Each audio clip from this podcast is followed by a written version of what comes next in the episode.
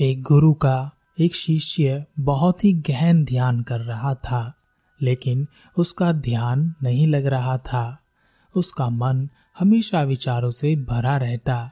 उसने अपने मन को खाली करने की बहुत कोशिश की, पर उसकी सारी कोशिश नाकाम रही। अंत में जब वह सारी कोशिश कर चुका, तब वह अपने गुरु के पास गया और उसने अपने गुरु से कहा गुरुदेव, मेरा मन हमेशा विचारों से भरा रहता है। मेरा ध्यान एक जगह पर नहीं लग पा रहा। मैं एक चीज़ करता हूँ तो दूसरी चीज़ पर पहुँच जाता हूँ, फिर तीसरी, फिर चौथी। ऐसे करते करते मेरे मन में हज़ारों विचार चलते चले जाते हैं। और यह कब होता है, मुझे पता भी नहीं चलता। बहुत देर बाद मुझे एहसास होता है कि मैं क्या करने बैठा था और क्या सोच रहा हूँ। हे गुरुदेव, मैं अपने मन को विचारों से खाली कर देना चाहता हूँ। मैं चाहता हूँ कि मेरे मन में एक भी विचार ना हो। जब मैं चाहूँ, तभी विचार उत्पन्न हो।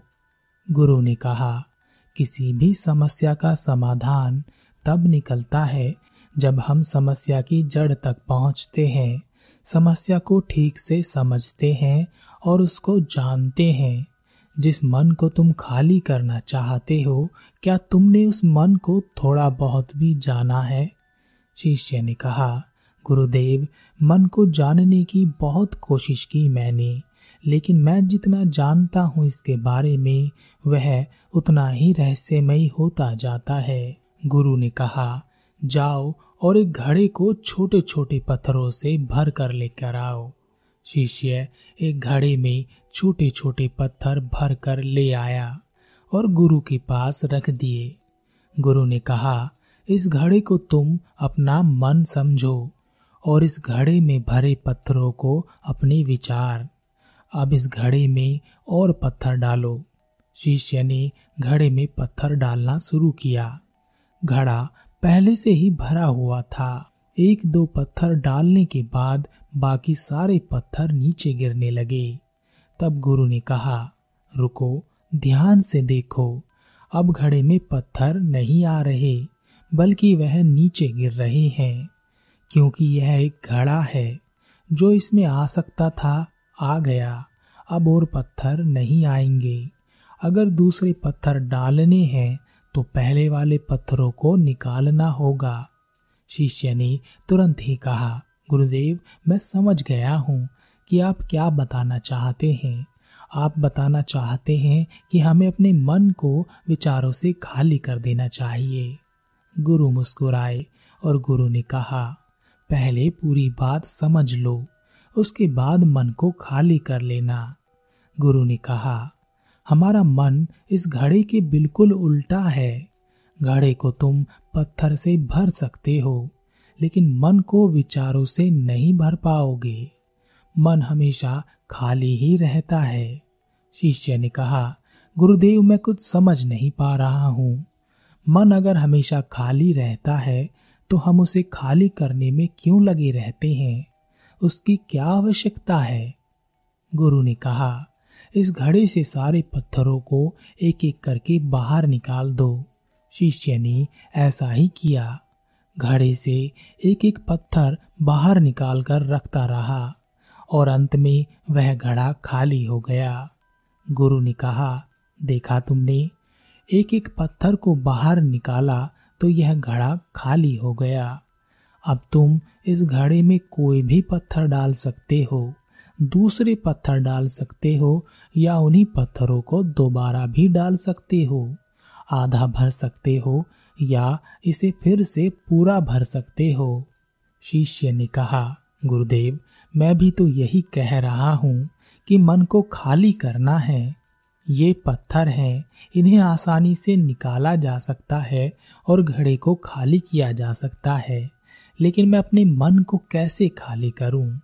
गुरु ने कहा, इस खाली घड़े में एक पत्थर डालो और दो पत्थर निकालो। शिष्य ने कहा, ऐसा कैसे हो सकता है? जब इस घड़े में एक पत्थर होगा तो एक ही पत्थर निकलेगा। दो कैसे निकल सकते हैं? गुरु ने कहा, चलो तो ऐसा करो, इस घड़े में दो पत्थर डालो और चार पत्थर निकालो। शिष्य ने कहा, गुरुदेव ऐसा कैसे हो सकता है? यह कोई चमत्कारी घड़ा तो है नहीं कि एक डालो तो दो निकालो, दो डालो तो चार, गुरु ने कहा। यह घड़ा चमत्कारी नहीं है, लेकिन जो तुम्हारा घड़ा है, यानी जो तुम्हारा मन है, वह चमत्कारी है। उसमें से तुम एक विचार निकालोगे तो उसके पीछे दो विचार निकलते हैं। जब तुम उन दो विचारों को पकड़ते हो तो उसके पीछे चार विचार निकलते हैं। और जब तुम उन चार विचारों को पकड़ते हो तो उसके पीछे सोलह विचार निकलते हैं। और ऐसे ही करते करते विचारों की एक लंबी श्रृंखला बनती चली जाती है। और तुम कहीं नहीं रुकते, एक के बाद एक विचारों को पकड़ते जाते हो। यह मिट्टी का घड़ा तो पत्थरों से भर ही जाएगा, लेकिन तुम्हारा मन कभी नहीं भरता।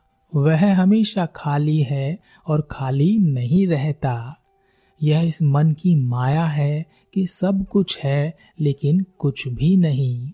शिष्य ने कहा, गुरुदेव, मैं आपकी बात समझ रहा हूँ, लेकिन क्या मैं हमेशा अपने विचारों की जाल में ही फंसा रहूँगा?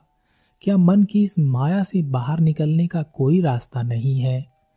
गुरु ने कहा इस मिट्टी के घड़े को आधा पत्थरों से भर दो। शिष्य ने ऐसा ही किया। फिर गुरु ने कहा, अब इन पत्थरों में से कोई एक पत्थर चुनो और उस पत्थर की एक छोटी सी मूर्ति बनाकर मुझे दो। मैं जानता हूँ तुम एक अच्छे कलाकार हो। शिष्य ने एक पत्थर निकाला और उस पत्थर को तराशने लगा। फिर उसे लगा कि यह पत्थर अच्छा नहीं है। तो उसने दूसरा पत्थर घड़े से निकाला। उसे उस पत्थर में भी मज़ा नहीं आया। फिर उसने तीसरा पत्थर निकाला। उसका रंग उसे अच्छा नहीं लग रहा था। फिर उसने चौथा पत्थर निकाला। लेकिन इस पत्थर में भी उसे दोष नज़र आया। इसी तरह करके उसने लगभग सारे पत्थर बाहर निकाल दिए। उसे ऐसा करता देख गुरु ने कहा जिस पत्थर को तुमने पहली बार निकाला था, उसी पत्थर को यह समझकर तरासो कि कोई और पत्थर तुम्हारे पास है ही नहीं। तब उस शिष्य ने उस पत्थर को ही तराशना शुरू किया और उस पत्थर से उसने अपने गुरु की एक अति सुंदर मूर्ति बनाई और अपने गुरु को भेंट की और कहा, इस पत्थर से इतनी सुंदर मूर्ति बन सकती है, मैं यह सोच भी नहीं सकता था। गुरु ने कहा, जब हमारे पास विकल्प नहीं होता, तब हमारे पास जो भी होता है, हम उसी में अपनी संपूर्ण ऊर्जा लगाते हैं और उसी को सबसे बेहतर बनाते हैं। और जब विकल्प होता है, तब हम बस पत्थर ही चुनते रह जाते हैं। मूर्ति बनती ही नहीं है। हमारा मन भी हमारे लिए एक विचार के पीछे हज़ारों विकल्प खोल कर रख देता है। और हम एक मुख्य विचार को छोड़कर उन हज़ारों विकल्पों में फंस जाते हैं।